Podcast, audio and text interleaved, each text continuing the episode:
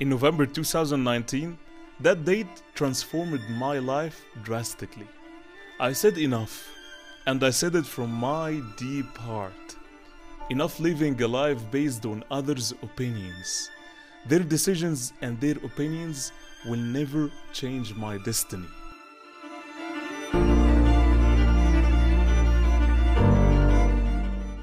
Our destiny is determined by our mind and our attitude.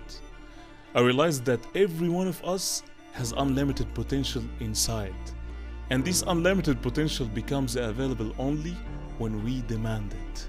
We are the only ones who determine the quality of our life, nobody else. That's why I founded Unleash. I interview global CEOs, entrepreneurs, and coaches all over the world to inspire and touch people by their stories and their experience. Because one story changed my life totally, and I believe also one story from our podcast can change yours as well. My mission is unleashing the human greatness to its utmost potential. Stay tuned every Friday with Unleash with Ahmed Khalid's podcast, a new inspiring story that would change the quality of your life.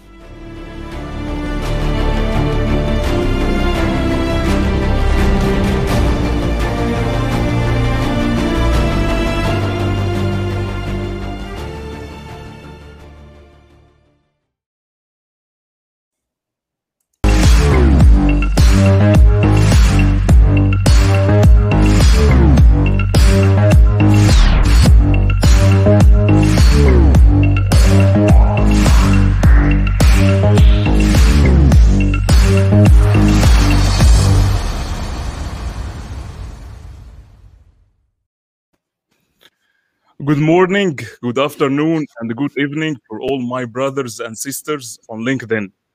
I would like to thank you for uh, the wonderful support all the time, especially the last episode for Unleashed. I would like to thank you for the engagement and the direct messages and all the emails. Seriously, I'm so grateful to be surrounded by people like you. And uh, because of you, we will keep solving many problems and all the challenges that you are facing on a daily basis. So uh, today, it's the second episode for Unleash. And as usual, uh, I will seize this moment to ask you can you hear me in the comment? Can you hear me, guys?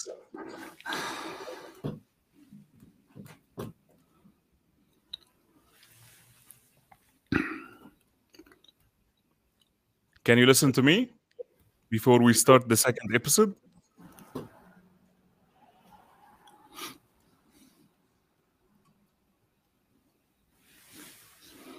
Thank you, Hamamsi. Hamamsi, can you hear us?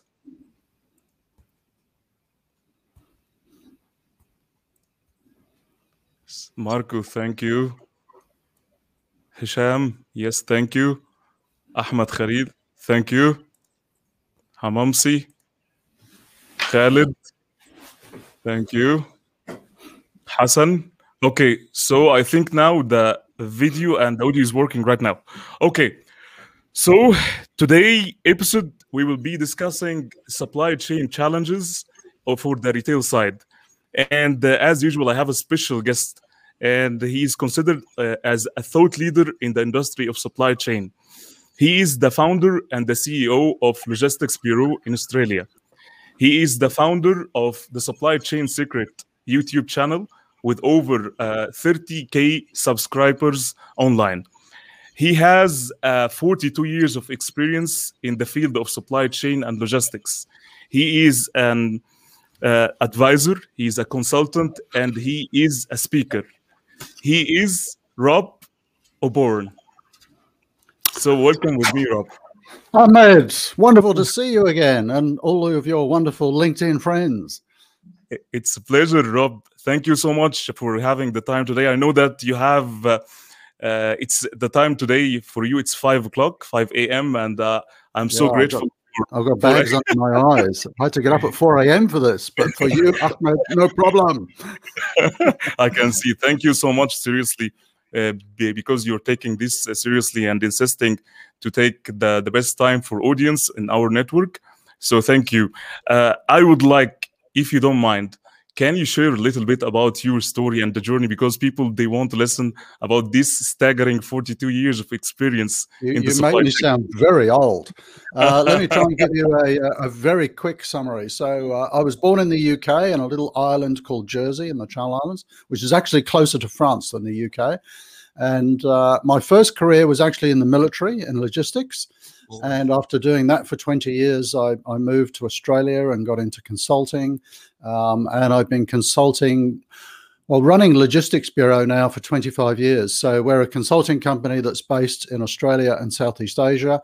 Um, and we have the pleasure of working with companies all over the world, including your part of the world, um, helping them improve their supply chain operations. So I've been in supply chain a very long time, probably too long. So um, one of the things I really enjoy doing is is sharing thoughts on supply chain and continually learning about supply chain as well, because that's that's how we improve. We all learn from each other.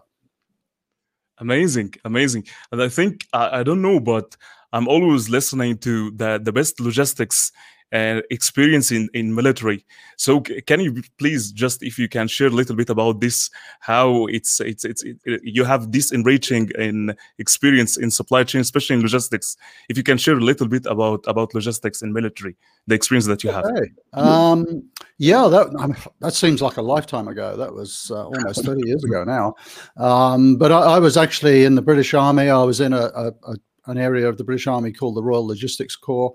Um, and the logistics operations there were very like commercial operations in a way. We, we had to look at the resupply of uh, fuels and food and, and munitions, of course, spare parts. You can imagine uh, you know, trying to uh, procure and deliver spare parts for tanks all over the world. So it was a, a, very interesting time. Very different dynamics, of course, because in the commercial world, not only are we trying to provide a great service, but we're trying to do it at minimal cost because we're trying to make a profit for our businesses. In the military, of course, it's quite different. The, the cost component is not so important. Uh, it's all all about the service element. So, uh, yeah, quite quite different, but an interesting background. Wonderful, wonderful. So, coming back into our main subject today, which is the supply chain challenges for retail. So, the first question so, from your point of view, what are the major uh, retail supply chain changes that you have seen in the last 18 months uh, in this Ooh. stage, especially okay. in COVID-19? It, it, has, it has been an incredible 18 months, hasn't it? Excuse me. Um, I think there are some obvious changes, which of course we started to see over 12 months ago, and that would be around sourcing. Um, and it, it, was very interesting. Early on in 2020, in March, April, uh, I spent a lot of time talking to many of our consulting clients and finding out how they were coping with things. And a lot of them said, We're just running out of product. Um, there were some very interesting dynamics in the market. Um, everybody was starting to work from home, so office products were, you know, stocks were running very low. Um, so it was an interesting time the first couple of months there. I think the yeah, I mean, sourcing was certainly a major challenge. Um, not just getting product from overseas, but I think a lot of companies realized also that they needed to have multiple sourcing points. Um, if I can relate a story from one of our clients actually in Southeast Asia, um, they're a very large beverage company. And early on in the pandemic, uh, they started having problems with getting spare parts for their bottling lines. Uh, and the CEO said, "Well, no problem. Let's, um, you know, the and the spare parts were coming from China." He said, "No problem. Let's have a look at our secondary suppliers because we've planned for all of this and we have secondary and tertiary suppliers." The secondary suppliers were also in China, and it was hard to get product out. So I think one of the one of the big challenges and changes over the last year or so has been in sourcing. And people are not only looking to diversify their sourcing a little bit so that they're not just reliant on one particular supplier, um, but also starting to look at maybe sourcing from different countries. So here in Australia, we source a lot of product out of China. Uh, companies are, are, looking for alternatives, maybe just to have a little bit of a backup from maybe India or somewhere else. Uh, but of course, sourcing is a very big ship, and it's very hard to to change direction. You you can't suddenly, you know, source billions of dollars of products from somewhere else. Factories have to be established, relationships and so on have to be established. So you know that can, that can be a challenge. Um, I think one of the, other than sourcing, one of the really big changes has probably been in demand management. Um, certainly last year we had the huge spikes in, in uh, different products demand. Um, now we're getting a lot more sophisticated, particularly in systems to really look at our, our demand, our true demand. And I, again, a very interesting story um, from a pharmaceutical company last year um, and let's say, uh, I don't want to give away who they are. So let's say they made products for asthmatics. And suddenly the, the demand for those products went through the roof, but they didn't know what was true demand. And you're, you're an expert in S&OP, so this would uh, really resonate with you. Uh, and they had, they had to work out, are asthmatics buying more products because they're worried about COVID? Are hospitals were also stocking up on the product because they thought if we have asthmatic patients coming in, we need more. And then some people were just buying the product because they thought maybe it helps with COVID. And so, you know, you have this bizarre demand profile uh, where suddenly it spikes. But is it true demand, and is that sustainable? Um, so, yeah, just a couple of examples of some some very big changes. I think. Perfect. I love how you put it in, and. Uh, I think also one of the things that you, we opened it, it's about the localization. We, we spoke about this uh, in the last period also in, in, in one of the uh, webinars about most retailers and most uh, distributors and even companies, they should uh, work and focus on the localization part developing a local entity inside this because of the uncertainty and especially pandemic that we faced right now it opens a lot of eyes that we have to look into localization and moving into from a centralization all over the world, let's say for multinational company, to decentralize. And so we, the, the leadership should play a big role on the balancing between the P&L or the income and statement mm. and the profits versus the inventory level. You know, I, I mean, you know what drives a lot of that? It's the it's the consumer behavior. Um, I had this discussion on radio a little while back, and um, somebody said to me, you know, why aren't we sourcing more locally and, and let's buy Australian products. I said, look, that's great. But you ask the average person in the street, do you want to pay three times more for your children's school uniforms? Because that's what will happen if it's made in yeah. Australia. It's a sad reality that, you know, Definitely. over the last couple of decades, we source from much lower cost countries. Definitely. So we have many people today. They're joining over all the world. So we have uh, Muhammad. He's saying thanks for opportunity provided to be there here. Thank you, Muhammad. And we have LinkedIn user. I'm not sure how it's not appearing, but looking forward to this great conversation. Ahmed and Rob, thank you. We have Shay is joining from Dublin. Good evening, gentlemen. Good evening, Shay. We have uh, Taibaji. Great conversation, Ahmed Khalid. Thank you, Taibaji. Thank you so much.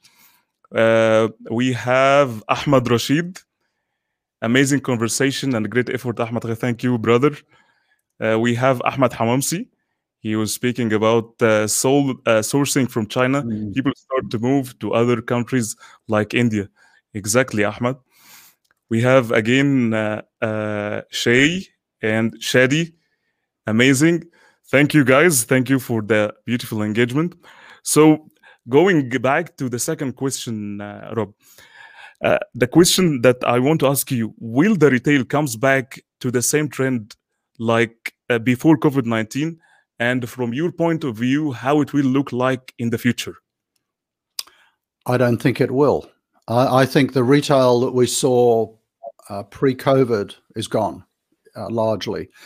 Um, and there's a couple of reasons for that because not only have our supply chains changed and the dynamics all the way through our supply chains, but I think the biggest change has been through our customers and our consumers. Um, I have never bought so much online as I have in the last 12 months. I mean, I, I, will confess for the first few months of you know 2020, we we didn't go out much. We had everything delivered, and it's interesting when I look at you know the many companies that I have the, the pleasure of working with, their online orders went through the roof, uh, generally increased by 50 to 200 percent. Um, and that change is not going to go away post COVID because now people are used to online ordering, they're very comfortable with it. Um, and a lot of the companies I'm working with, they're, they're estimating that maybe 50% of their online orders will remain post COVID. So, you know, that, that could be double the pre COVID numbers. And, and then we have to look at our relationship with retailers. Um, I haven't wandered around retail stores very much at all in the last 12 months until recently. Um, as, as, you know, Ahmed, I, I love uh, long distance hiking and I had to go out and buy some new hiking shoes. I'm not going to buy those online. I have to go and try them and uh, you know, so I, I, I, went to a few stores.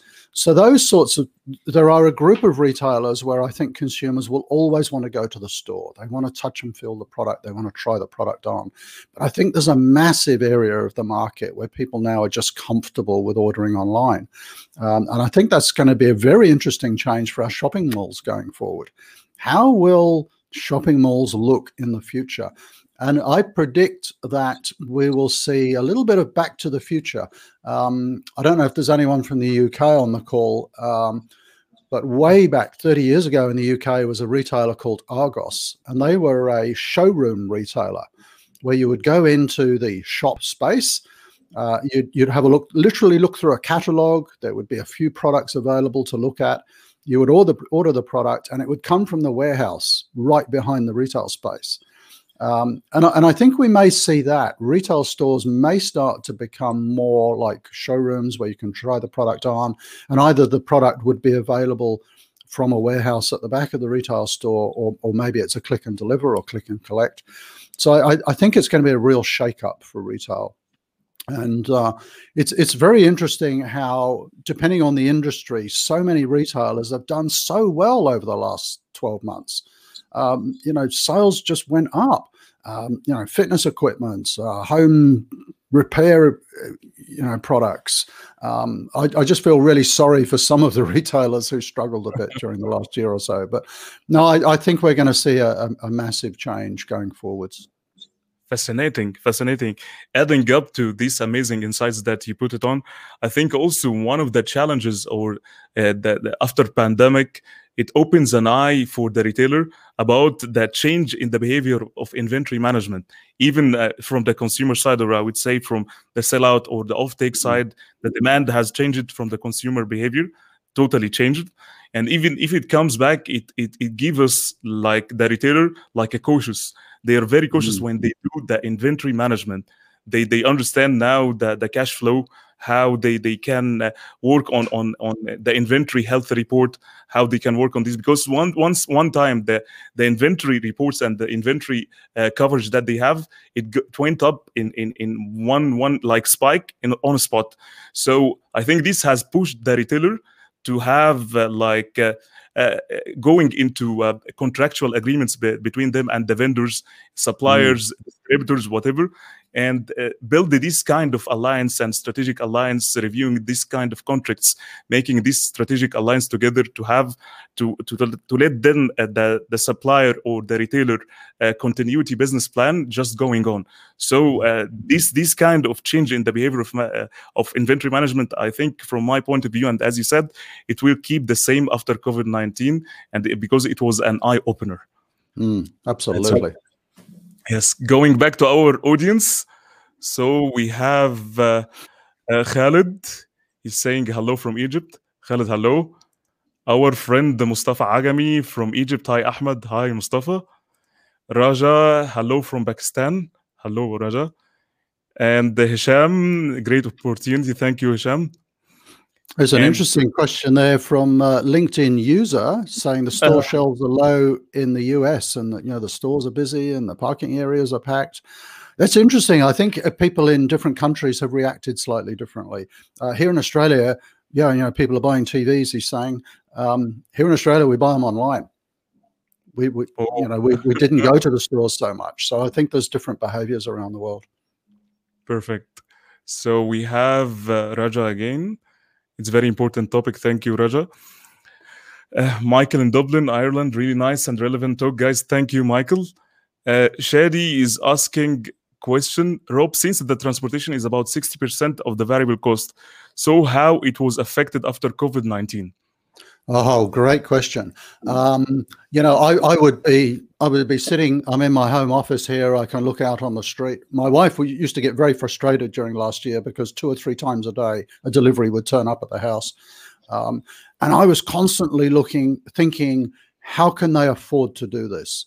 Uh, you know, particularly companies like Amazon, where I can I can just order you know a small product and it gets delivered free.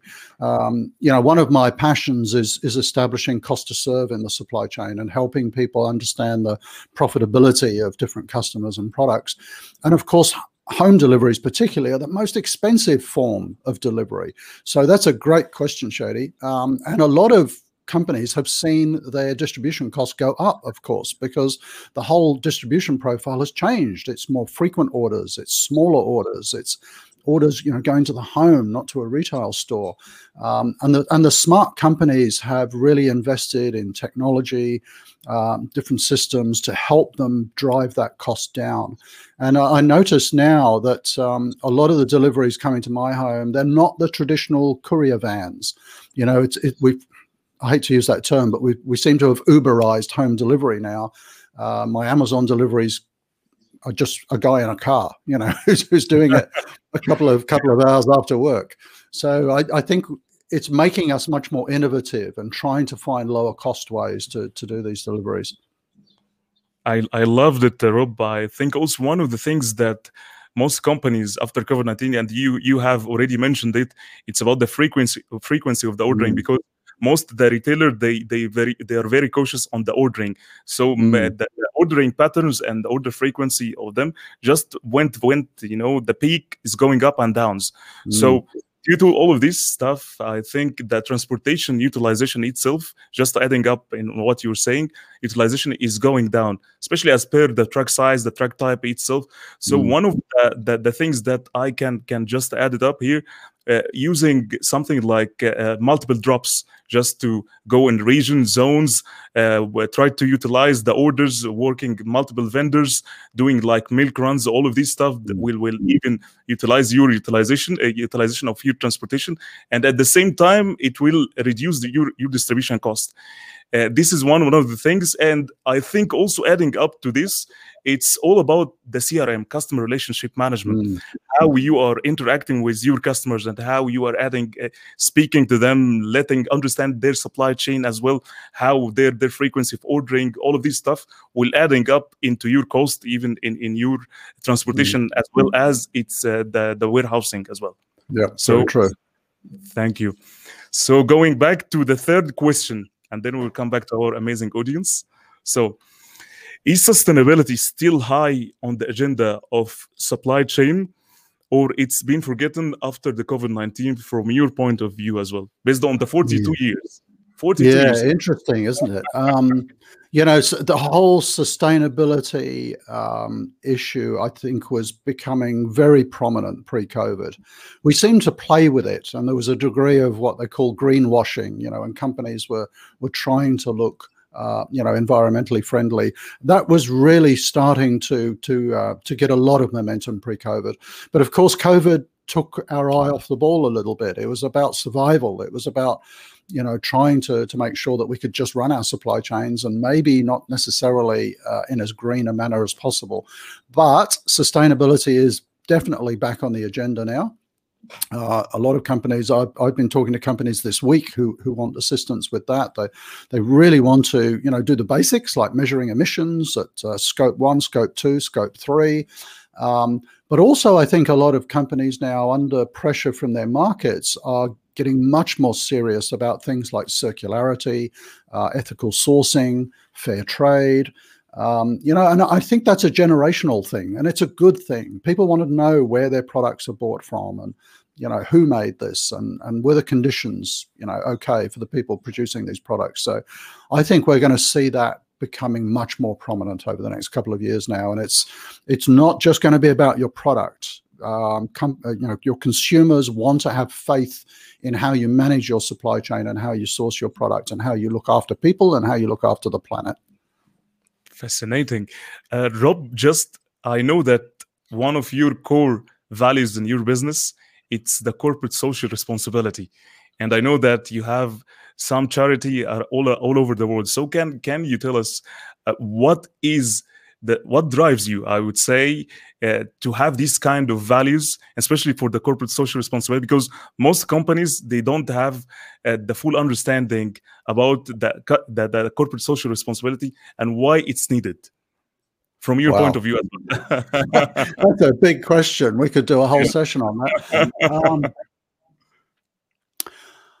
I think corporate social responsibility, a lot of people can play, pay lip service to it. And, and it's a little bit like, you know, greenwashing where we, we have to be seen to be doing the right thing.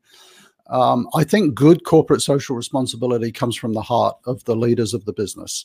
Um, and you have to, it has to be an integral part of your purpose and your values and your reason for being in business. And, and that's certainly, um, what happens at Logistics Bureau, my consulting company. And and you know, funnily enough, about ten years ago, I got the directors of the business all together, and uh, I, I, said to them, you know, we sat down and we watched that fantastic video of Simon Sinek, Start with Why, you know, working out your why. And I said to them, we're going to watch this video, and then by the end of the day, we're going to debate what makes us tick, what gets us out of bed in the morning, you know, what makes us do what we do.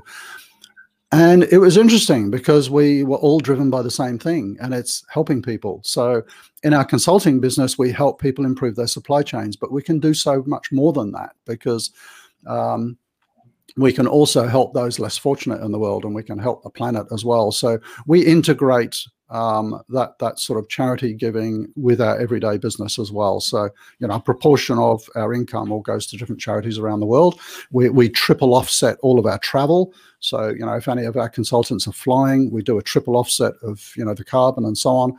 Um, and that yeah, it's just kind of becomes a core purpose. And there's lots of companies like that around the world, which is great. Beautiful, beautiful. I think you have nailed it also because most companies and small businesses they don't pay the attention for the corporate social responsibility and I would say they are operating by the single bottom line, just everything it's mm. related mm. to economical business how they achieve the financial uh, I would say satisfaction at their side and uh, just ignoring the environmental and social responsibility mm. on the other side and this this will help just just for an example the, the, the social responsibility and environmental uh, responsibility, I would say, it will just facilitate the, the discussion and even with the government in, in the countries, uh, all of these strategical alliances and even facilitating all of this uh, business mm. growing or all challenges uh, that, that we have inside the country itself, it will help your, your business to grow. So it taking the, yes, it take take into consideration this environmental and social responsibility. It's very essential and it's very must nowadays. Not like before. You know, the, the, there was a wonderful interview with Richard Branson, and, and he said something like, if we wait for governments to try and fix the problems of the planet, you know, it's going to be a very long wait. Businesses have the power to make change. And I, and I think that's that's I think that's what our consumers want. They want they want business leaders to step up and, and try and improve the environment as well. And it's a lot easier for businesses to, to make those changes. Exactly. Thank you, Rob. Coming back to our beautiful audience, Muhammad, he's saying, can you please give a knowledge that we are uh, the top few tips that, that can apply to help the smooth supply chain management? Wow, top five tips. Um, visibility is key visibility of costs and performance uh, and, and your products. Um, and having the right KPIs in the business, particularly around things like cost to serve, so you can understand where profit leakage is. Um, flexibility in the supply chain, uh, so that you, you know, with warehousing and transport, so that you can be very agile. That's three. Um, great communication. So again, S&OP being a great example of that. Number fourth, uh, fourth, sorry, fifth one. Um, people really uh, allow your people to step up and and challenge what you're doing and help you improve and engage with the business for improvement.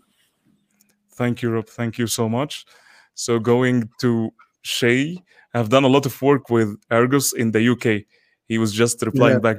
yeah, it's a, great company. I used to love the Argos catalog. It's about this. Shay is our friend. He's an amazing guy. And Ahmad Qabil, he's saying, nice to see you, Ahmad Khalid and Rob O'Byrne. Thank you, my brother. And uh, we have here LinkedIn user. I think she is Elaine. I'm not sure. LinkedIn user, why it's appearing yeah, that was a great question, which we touched on. Yeah. Yes. Okay, going back, Ahmad Hamamsi is saying true. Who didn't have a presence online was wiped out and went off the business. Exactly, Ahmad. Thank you for your uh, amazing uh, answer. Do you, would you say. know- you know, I think, uh, Ahmed, the, one of the things that we saw last year was the spotlight was shined on supply chain. And now everybody in the world knows what supply chain is because they, they want to know how their rice, their bread, their toilet tissue gets to the supermarket. Everybody knows now. Um, and I think it's been fantastic for the industry. But what it's also demonstrated is that supply chain people are smart people. They're, they're fixers. And some of the things that that companies did to manage their supply chains during last year was amazing. You know, we had pop-up warehouses, huge 20,000 square meter warehouses would be set up in in 7 days, you know, to co- to cater with extra demand. You know, that's that that's you know, supply chain at work, you know, minute by minute and it's fantastic to see. Amazing. Thank you, Rob.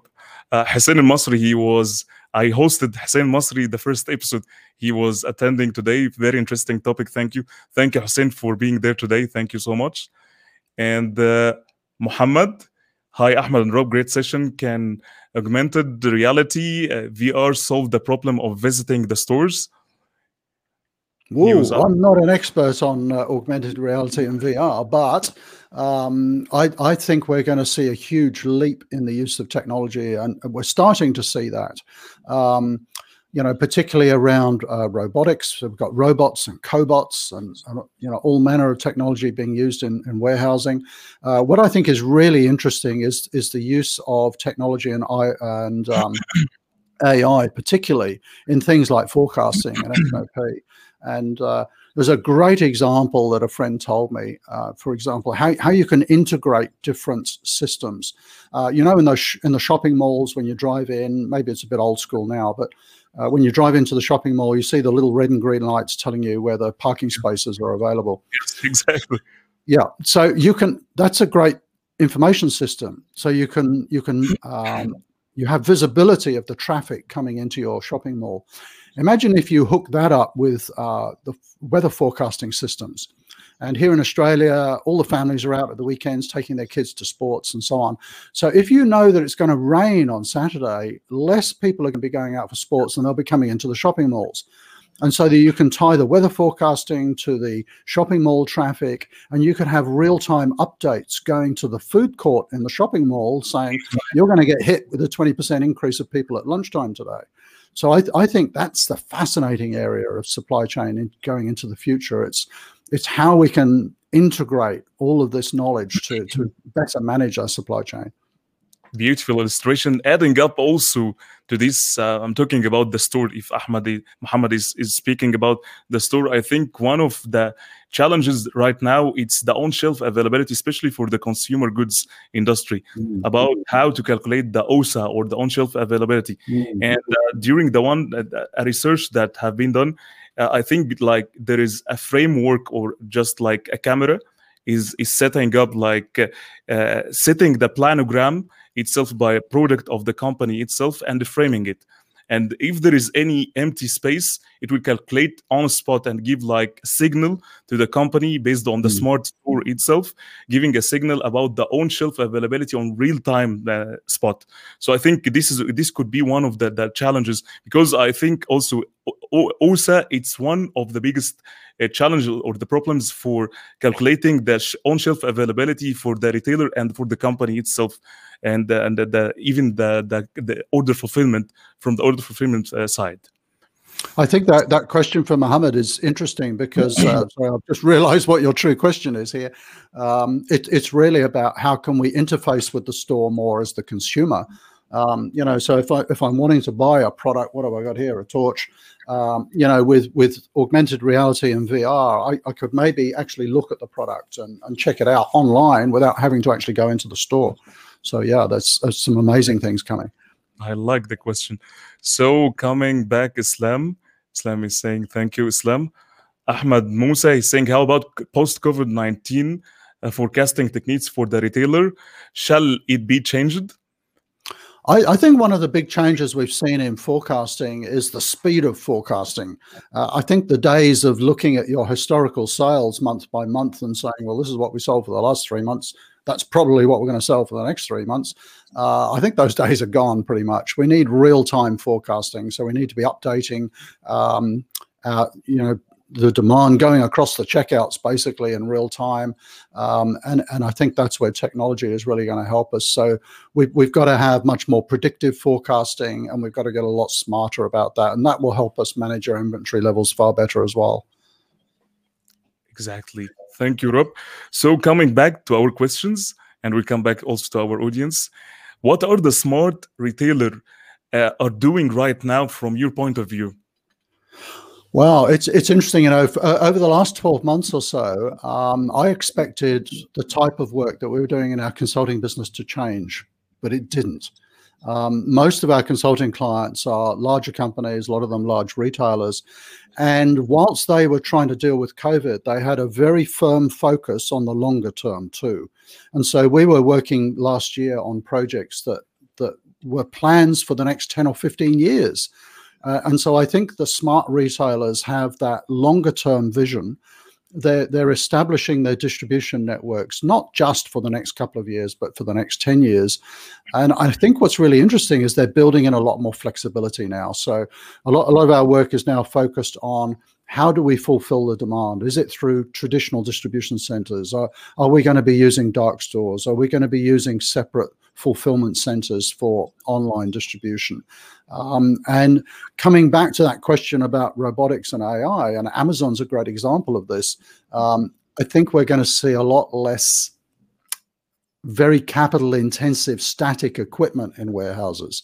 We, we want to have much more flexibility. So, uh, you know, I think we've all seen that style of warehouse where we've got uh, AGVs, automated guided vehicles running around with shelving systems on the top, and it's bringing the product to the people picking the orders into the warehouses. So I, I think the smart companies are thinking ahead. They're, they're not scared to invest for the next 10 or 15 years, but they're smart enough to realize that things are changing and we can't have a supply chain that is too rigid. We've got to have a lot more flexibility. Perfect. Thank you, Rob. I think that time is flying as well. It's going now. It's 35 minutes. Coming back to our the question, just to try to cover most of the questions of our audience. Hussein Masri is saying the data will play key role and frequency of order for some items will influence creating satellite warehouse instead of monster hubs. Absolutely. Great exactly. point. Exactly.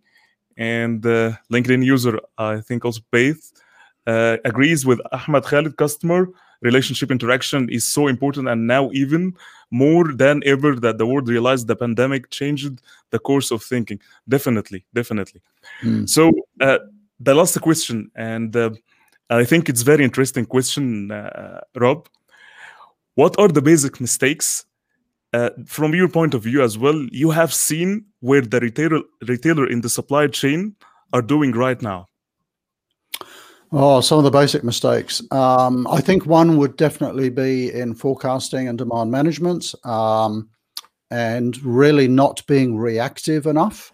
Um, you know, I, I, was talking to a large beverage company uh, about six months ago about how they were coping because, you know, beverage sales went through the roof. Um, and they were doing their normal sales and operations planning process and so on, but they were having daily communication with suppliers and factories. Um, and, I, and I think a lot of people took too long to realize that we can still use the same processes, but we've just got to do, we've got to cycle that process a lot quicker we, we, you know, we've got to be refreshing a lot quicker the information and so on.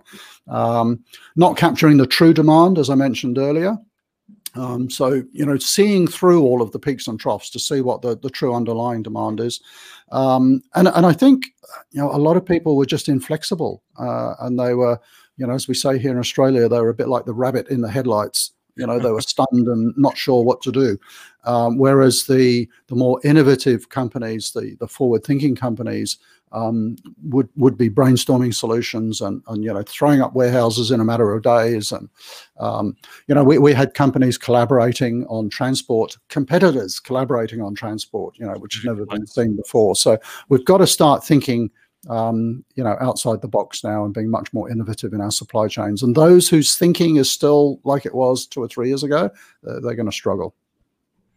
Great and wonderful as usual amazing insights uh, rob. I think we have uh, came into the end of the episode. I'm not sure how to tell, but seriously, I would like to thank you for insisting again uh, on giving that time. It's started at 5 a.m. at your end. I know it's too early for you, but I would like to thank you uh, on behalf of the LinkedIn family that we have today and it's it, it was real a pleasure having you in this episode and i'm sure quite sure that we will meet again for another great episode. So again i thank you for these insights. And uh, i'm sure also that together we will be able there are many questions along the way it's here. We we will be able to cover it after uh, this episode to our audience. And thanks again for you and for the amazing uh, beautiful audience that we have them today. And looking forward to meet you again. Thank you Thank you, Ahmed, and thank you everybody for joining us. There's some fantastic questions. Let's let's keep the debate going on LinkedIn. thank you. Yo, have a great day. Bye bye.